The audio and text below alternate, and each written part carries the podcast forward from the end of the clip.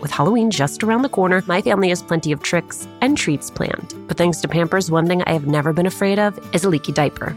Fear no leaks with new and improved Pampers Swaddlers, now featuring a blowout barrier at the back waist that helps prevent up to 100% of leaks, even blowouts. We've always looked forward to getting the girls dressed up for Halloween when they were babies. And with Pampers, we knew that in addition to being absolutely adorable in their costumes, they would be dry, clean, and comfortable. With Swaddlers, you can rest assured that you have superior leak protection while keeping baby skin healthy. Pampers Breathe Free Liner wicks away wetness, allowing baby skin to breathe, while the lock away channels help keep baby skin dry and healthy.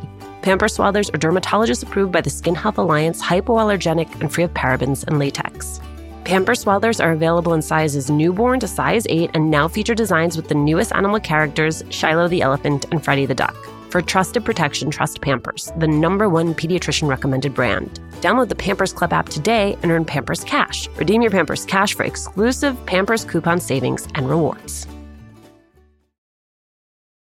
a little update on our March 27th live recording of Latina to Latina. You did it. You sold out our early bird tickets. Thank you, thank you, thank you. There is still time to grab your regular tickets while they last. Again, the details. We are partnering with our friends at Poderistas to bring you a conversation with New York Times bestselling author Xochitl Gonzalez. It is happening at the William Vale in Brooklyn on March 27th. You can find the link to purchase tickets on our Instagram page at Latina to Latina or online at Alicia Menendez XO. I cannot wait to see you.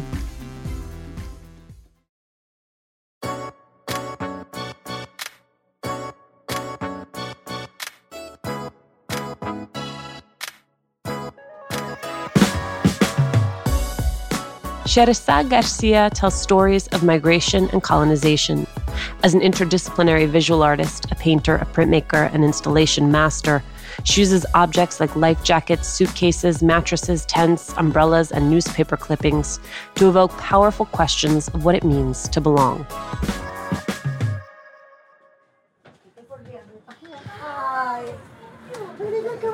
This is so beautiful. I love this. so be careful with your head, please. Because you're tall. I don't have that issue. Come on, So do you live here as well, or you just work? No, no, no. This is our house. Um, no, this is a home and a studio. So, what do you want to do? Do you want me to go downstairs to show you some of the work, or let's sit down and let's talk. Just you tell and me. then and then we can do that. Yeah. So you tell me when I am speaking too fast. There's no such thing. No? Oh, good, good, because you know I am fast. this space is so cool. Thank you for having us here in your studio. I feel like this is a sacred space, so thank you for making room for us. My pleasure. How long has this been your studio? And now that I am thinking about it, it's been my studio for 18 years. Wow. Yes, home and studio. yes.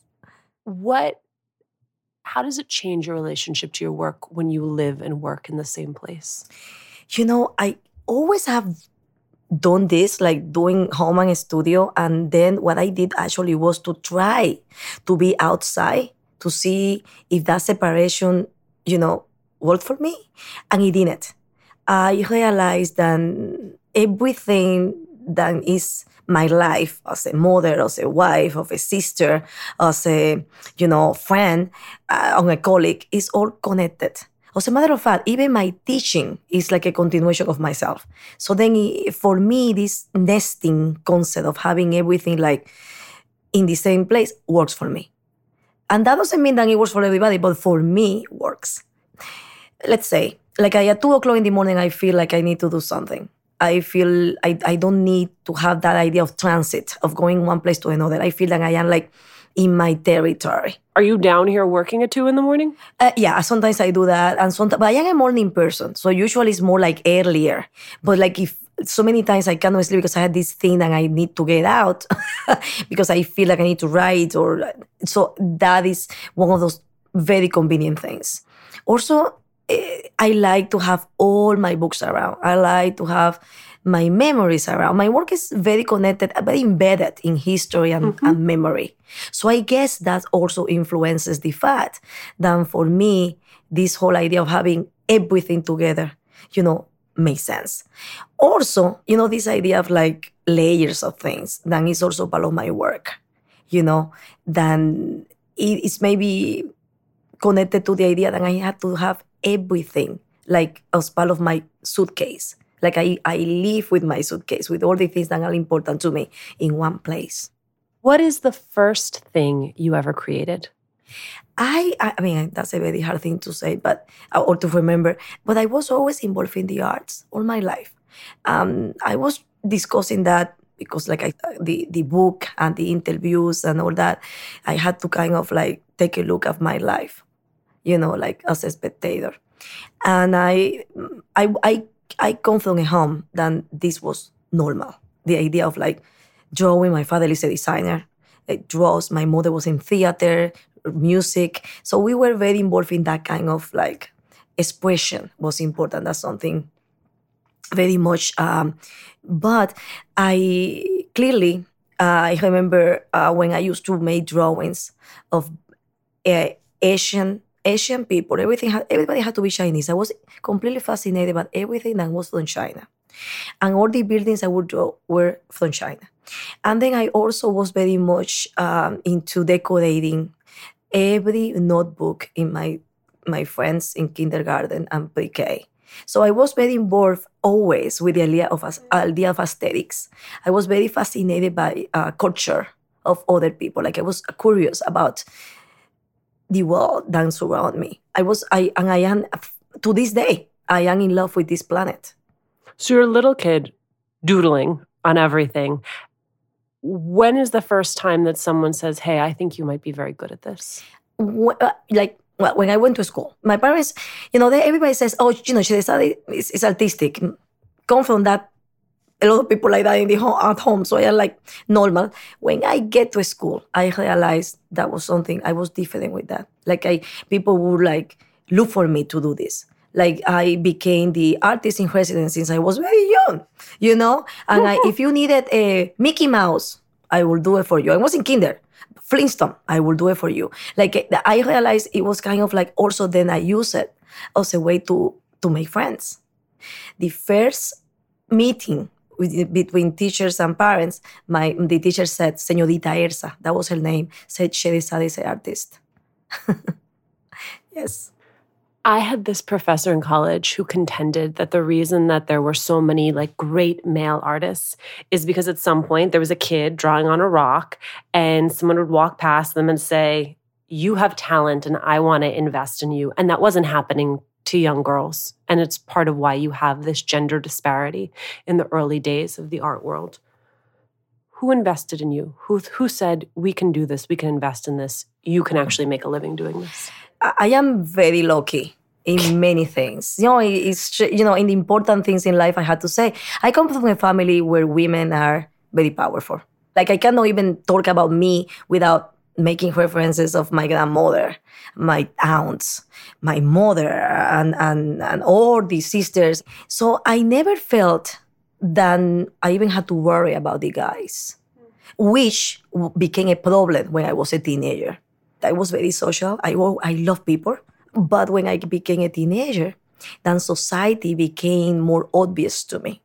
When all of a sudden there were more advantages or more uh, set opportunities for, for, for males, like that was like, what are you talking about? Because I never felt less or than I never felt than, oh, I had to compromise because that was no part mm. of eh, my my family conversation and then when i went outside it was like that's another planet so in a way i didn't have that i had to find a way to navigate society that i understood soon enough that i did not belong you know so that was something that was very hard for me and for a while i became very quiet trying to find my space and trying to find uh, a space where I could be um, who I am, you know, really. And then my parents were very supportive of like making sure I went to study uh, abroad, you know, and I was uh, then I was going to really follow uh, the arts. You consider yourself a storyteller. Which stories do you most want to tell? My story, the one that is always in at the root of everything, is the idea of inclusion of that we are all connected. That's something that is always there in my story. The connection, like uh, we really all connected. Of course, everything that I tell, I have my tactics, my visual tactics of engage you in a conversation of connection that is not exactly like a fairy tale of a Disney thing. I, I talk about sometimes uh, things that are hard, are sad, are tragic, but I mask everything as a way to heal with beauty. I make sure everything that I do is beautiful. So I engage you with beauty to engage in a conversation that not necessarily is going to be comfortable, but it's important. So, give me a specific example of where you do that. For example, if you see all my work, you're gonna see lots of uh, figures, a lot of a lot of pieces. You you really don't know if they're women of the, but they are always young, and which always talks about hope and beginning. Also, they usually cinnamon color. When I do all these cinnamon color pieces, is because I want to make sure I tell the stories of everybody. I don't want to exclude anybody, but that is informed by the fact that I am from the Caribbean. I may look a little bit like a stereotype of somebody Arab of Spanish, but in my skin, I have Africa. In my skin, I have lots of Spanish that was already mixed with Jewish, you know, and Visigoth and whatever passed by that Iberian peninsula. You know, I have lots of uh, French also. And I have also, you know, that mixed together and a little bit of Sangat, Native American. And all that tells me, how can I discriminate? How can I just tell one part of a story? So then I mix all the colors of the palette. And when you mix all the colors of the palettes, which that by itself is the action of inclusion, because you're taking everything and you're making them part of a conversation. So take everything, mix it together. That's the action of inclusion. And then the outcome of that mix is cinnamon color. So all my pieces are about us, all of us. So these stories are usually about colonization, usually about the contradictions of like the, the winter with the summer, you know, they have a lot of uh, iconography of Catholicism, where if you really pay attention to it, it's a criticism to something that I understand very well, coming from a Catholic uh, country. You know, I play a lot with the idea that I really colonize the colonizer. Yeah, you give me the language, the Spanish language. You give me the uh, the Christianity of a tool that help the genocide. You know, and also supposedly uh, but you know by baptism we became you know like uh, uh, people you know so let me tell you with, the, with uh, all the experience in america the, this part of this continent com- completely transform everything transform the entire globe you know this whole thing of like yeah they they they did this they did that but we as the consequence of that genocide the consequences of all that bad things, we became victors. We, we have victory because we create something new. We hack everything that came from the other side and we make it newer and better, in my opinion. When my babies were going through their exploration stage, I had so much to worry about falling over, bumping heads. What did she just put in her mouth? The list was endless. But when they were in Pampers Swaddlers, I knew I never had to worry about a leaky diaper. Swaddlers are great for both baby and mommy. They keep your baby's skin healthy and dry with Pampers Breathe Free Liner, which wicks away wetness, allowing your baby's skin to breathe. Swaddlers have always given me peace of mind knowing that diaper rash and leaky diapers were not in our future. There's also the blowout barrier at the back waist to help prevent up to 100% of leaks, even blowouts. Pampers Swaddlers are dermatologist approved by the Skin Health Alliance, hypoallergenic and free of parabens and latex. Your baby deserves that. And they're available in a wide range of sizes from newborn to size 8, and now feature designs with the newest animal characters Shiloh the elephant and Freddie the duck. Having a diaper you can depend on is important, and it's why I have always loved Pampers, the number one pediatrician recommended brand. Download the Pampers Club app today to start earning rewards with every diapers and wipes purchase. Not to mention, get great parenting content with Pampers Club. Hi, Latina to Latina listeners. It's Brenda from Tamarindo Podcast. And if you love Latina to Latina, then we know that you're going to love Tamarindo Podcast. And if you're in the LA area and can't make it to the Latina to Latina live event, we'd like to invite you to our event on March 28th at 6:30 p.m. We're hosting Amigas Blossoming, a night of celebrating and cultivating blossoming friendships. This will be in Highland Park, and all the details to RSVP for free are at tamarindopodcast.com forward slash events. Hey, Red, what are you up to? Just making sure all the M&M's gifts are wrapped and the ball's filled. Remember that one holiday party when we had no M&Ms? Oh boy, I still have nightmares. The cookies? Yeah, you used all the M&M's candies that were meant to decorate the party treats, to decorate snowmen. You did it again, didn't you? they do look cute though. Bringing cheer, M&M's for all fun kind. When it comes to fertility, lots of us have been told just wait and see. But now we have tools to help us plan and track everything our finances, our steps. Why is this one thing still wait and see? That's why Modern Fertility was created. It's the easy and affordable way to test your fertility hormones at home with a simple finger prick. Mail it in with a prepaid label and get your personalized results within 10 days. Traditional testing with your doctor can cost over $1,000, but modern fertility only costs $159, and you get the same information. And if you go to modernfertility.com slash Latina, you can get $20 off your test. Plus, if you have an HSA or FSA, you can use that money on modern fertility. You'll get insights into how many eggs you have, hormone levels, and any reproductive red flags. The results go in depth into what every hormone means. You can also talk one on one with a fertility nurse to review your results and options for next steps. Right now, Modern Fertility is offering our listeners $20 off the test when you go to modernfertility.com slash Latina. That means your test will cost $139 instead of the hundreds or thousands it could cost at a doctor's office. Get $20 off your fertility test when you go to modernfertility.com slash Latina. modernfertility.com slash Latina.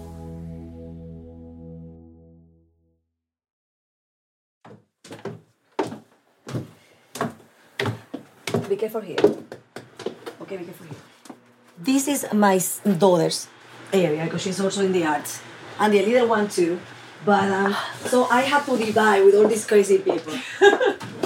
so this is one of the inner tips. It's a huge volume of work. It's a lot of stuff here, but but see, in these things, from I have everything like this is some of the pieces I do before I start the enormous ones Why do you love the gold so much? because gold is all what the colonizers were searching when they were crossing the Atlantic. So then also I like to mask everything with the idea of golden land, you know, because we, they found the golden land. The thing is that we are, th- this consequence of us, I think, is what is golden. So I kind of lo- love to play with that idea of like everything is golden, you know, because it's masking or the suffering and or the uh, the uh, the struggle, you know. But it has to be beautiful because there is something beautiful also. Then it's the way to survive. So- uh, beauty is survival. I am always navigating in these waters of beauty and tragedy. That's what I like to say. More water. This is How does one of your projects go from concept to exhibit? Okay, I I well I live in my head. I Apparently. apparently. so I have all these ideas and I talk a lot and I love to share things. I I write, I draw, I do a lot, I have a lot of like sketchbooks. So I think, I think, I think. And then I and I read a lot. I I am I always like investigating. Like I get into my uh, what I like to say FBI mode. I a lot until I decide that it's enough. It's enough and I need to work. And then it, it becomes um, drawings, paintings, installation, uh, animations, depending of how I want to express it. But but like the idea, I allowed myself to give the, these ideas different roads. And that's why I am like so baroque because I feel that it cannot be so simple. Then the conversation gets bigger and more complex. And then I feel that I can never finish it. So then that's why my work and you can see people that think, oh, Scherezade is a painter. And the other people completely from another group of people, oh, no, no, she's is an installer. And other people say, no, no, no, I seen her sculptures. And I'm like, yeah, I am all that. Do you ever have a moment in the middle of one of these creations where you just want to burn the whole thing down? Yeah, I don't like anything I do basically. Basically, always. I always uh, question and I because you know I know uh, something that I know is positive at the end of the night. It is that I when I feel too secure, I know that's not a good sign. When I know I there is more possibilities and I feel like oh maybe this is not it, but the the making it is really dominating the thinking. So it's this conversation between my head and the making. This is what I am in a fabulous area. But that doesn't mean that I'm gonna love it. But I also understand that I had to be brave enough as an artist than to exhibit it, to show it. I I work most of the time in live television, and I think part of the reason I have to work in live television is because I similar nothing would ever get done. Could, things could always be better, and so there's something sort of thrilling yes. about about being on live television because like at some point it just it's it's got to go it's as good as it is and it's yes. done you do not have that reality so for you when is something done i um it, it's when i feel like I, if i put one more brush stroke or more line it's gonna be damaged so mm. some and, and the good thing about that is that it's a very it's, it's instinct it's very in, intuitive you know it's like something that it doesn't have a rule of how finished it looks. It is about that feeling that I had to stop. This is it. Your work is often described as deeply political. Do you agree? You know, we all political. The moment we come, you come to this world, you know, we are in, inside the politics of a family. The, we had to navigate the politics of a society. So, yes, I am political because I am a person. Do you feel that that word gets attributed to you more because you're a woman of color, because you're an immigrant? I am sure. I am sure because it's also a, a part of the game to make you provocative and difficult. You know, but I am, you know, like I said before, I am not very afraid of those things. Provocative and difficult. when you talk about the Hispanic Caribbean, you yes. often talk about questioning paradise. Yes you grew up in the Dominican Republic. Did you grow up believing that it was paradise? No. No. Um, no. But I but do I love my country with a passion? Yes, I do. I love the Caribbean. My all my work is a love letter to the Caribbean. But the Caribbean that I see as the paradise is this unique voice of survival. From the carnival, it's a way to survive once again, the oppression, from the mixing of people. That's the Caribbean and the paradise that I love. The way that we, you know, we talk about paradise in, in you know, pol- uh, uh, tourism. In, in, terms of religion, for example, mm-hmm. it is such a joke that is almost, in my opinion, offensive to the public. Mm. You know, and also it completely contradicts the idea than how it's presented. The same way that the Caribbean is presented, that we all are all about piña colada. Like we are all like all about dancing and being flair, you know. That is not true. Is is is is the the Caribbean? It is the area that is the beginning of the American dream. That's where that was born. I mean, think about how complex is the history of the Caribbean. That is the first step to the history of the continent and then the colonization of the other countries.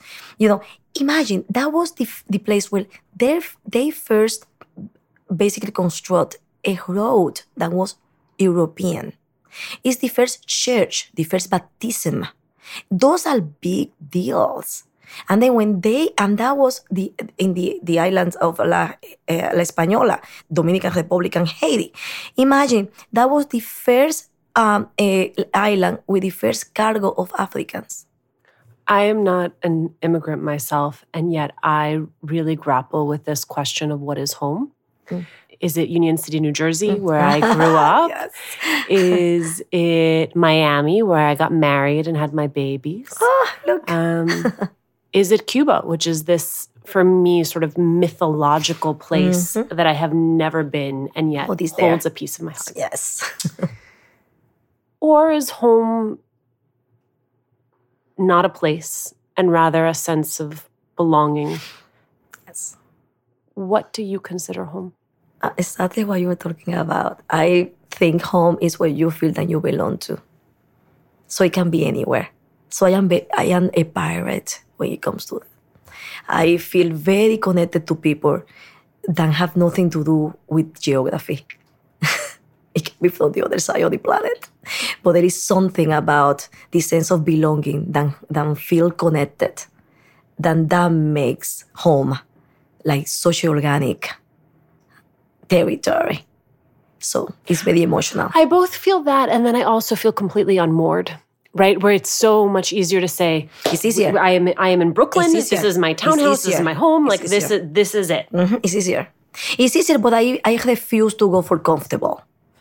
You know, and I, I like to say, I, as a matter of fact, to continue the conversation, which I think is great because it, it, this conversation I have with my own daughters, um, I always say, you know, oh, where are you from? Oh, Dominican Republic. And now I am saying Dominican Republic originally because I cannot erase half my life in New York and I adore New York City. I love it. I mean, I, I You've now love been in. You've now been in in New York longer than you were in the Dominican Republic. Basically, so you know what I say? Dominican York. But now, now, I now sometimes I feel that I, I shouldn't say that because I feel very Caribbean. in preparing for this conversation, I read lots of reviews of your work, and it sh- sort of struck me as frustrating uh, how subjective those reviews are, and also how those subjective analyses are presented as truth. Oh yeah. Um, it must be also satisfying when someone sees it and really gets it the way that you intended it. Do you read reviews? Yeah. I read reviews. Thank you for being honest about that because I've also had people be like, "Oh, I never read the reviews." I'm like, Oh, I "Mm." do. I think I think I like you know what? I like to know. I like to know. I, I am like I told to you, I, I am a control freak. I like to know because I it helps it helps. Does it impact your work? No, no. Because I like I say, I am very bossy too. Like I know what I want and I know who I am. The most important thing for me is to be truthful to me. And uh, as an artist, is you are always on search of a truth, you know. And that truth doesn't have to really apply for everybody. But I've been always very um I feel very fortunate in the people that have written things about me. They many times they say things that I am so close to it and I don't see it. Yeah. And uh, but they unveil things that are great. And do you wanna have people that won't, don't like your work? Of course. But since when, like I said before, the moment you are too comfortable and everybody adores you, that's a problem. That's a problem because then you you you never going to question yourself or be inspired to self assessment, and you do need that. It strikes me that there is a distinction between being an artist and being a working artist. How does one make a living as a visual artist? Well, yeah, this is a very good question because this question is being in the conversation this entire week, and today is only Wednesday. Yes. Um, yeah, well, I, well, one thing that I feel very fortunate is that I've been able, I, I teach, which is something that I started doing really like 10 years ago at Parsons. And, but also, I, I have a background as a designer as well. And I, and I have a lot of like experiences and that were very important and define so much of my work because those experiences. Um, one thing that for me is very important is I I I am an artist since I was very young, I I had galleries. I have representation of galleries in many different occasions with different countries, you know, and I always been able to sell, which not everybody can do and not everybody's being because I sometimes that's so like has no logic, okay? Then also I am very practical in the way I am. I think if you have a tool and you can find a way with any gift or tool of, of, of talent you have to sustain your practice and don't worry about money, that is a wonderful way to get freedom. Mm-hmm. I find so many artists full of anger, frustrated, depressed, only thinking about the five dollars that they're gonna get tomorrow because there is this this pressure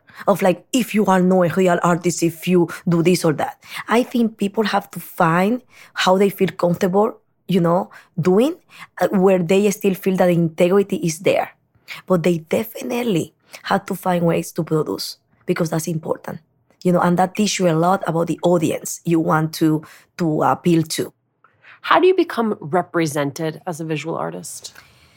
Uh, there are many ways. It's either you, you one thing that i do is that for example if somebody comes here to my you, you get a lot of curators or historians then somehow you meet because you will in a show and they like your work. And then they take your contact they call you up and then from there you meet another curator or another art historian. And then from those you get to be in other shows and then you are exposed to more people. And then and and then there is always a gallerist and then or somebody that that is a dealer somehow and that's how you start you know making the and then they come to see your work and then that's how you start like making these uh these connections and you can be represented. But also that's the way how you recommend your friends Pablo Picasso said, All children are born artists. The problem is to remain an artist as we grow up.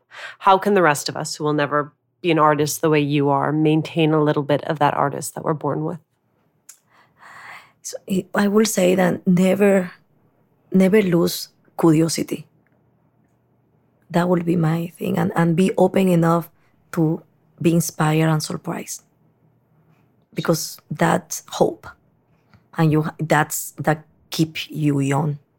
Here I am thinking it's like a good skincare routine, See, and it's your curiosity. Oh, oh, yeah, let's see what happens. This is, this is the thing. Well, but oh, well, let me say, I love creams and good smells. Scherezade, thank you so much. My pleasure completely. I mean, it was really a pleasure.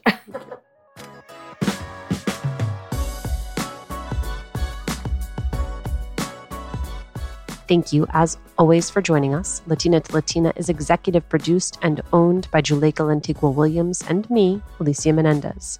Cedric Wilson is our mixer. Emma Forbes is our assistant producer. We love hearing from you. We really do. Email us at hola at latinatolatina.com and remember to subscribe or follow us on Radio Public, Apple Podcasts, Google Podcasts, or wherever you're listening. And please leave a review. It is one of the quickest ways to help us grow as a community. Finally, be sure to follow us on Instagram and on Twitter. We're at Latina to Latina.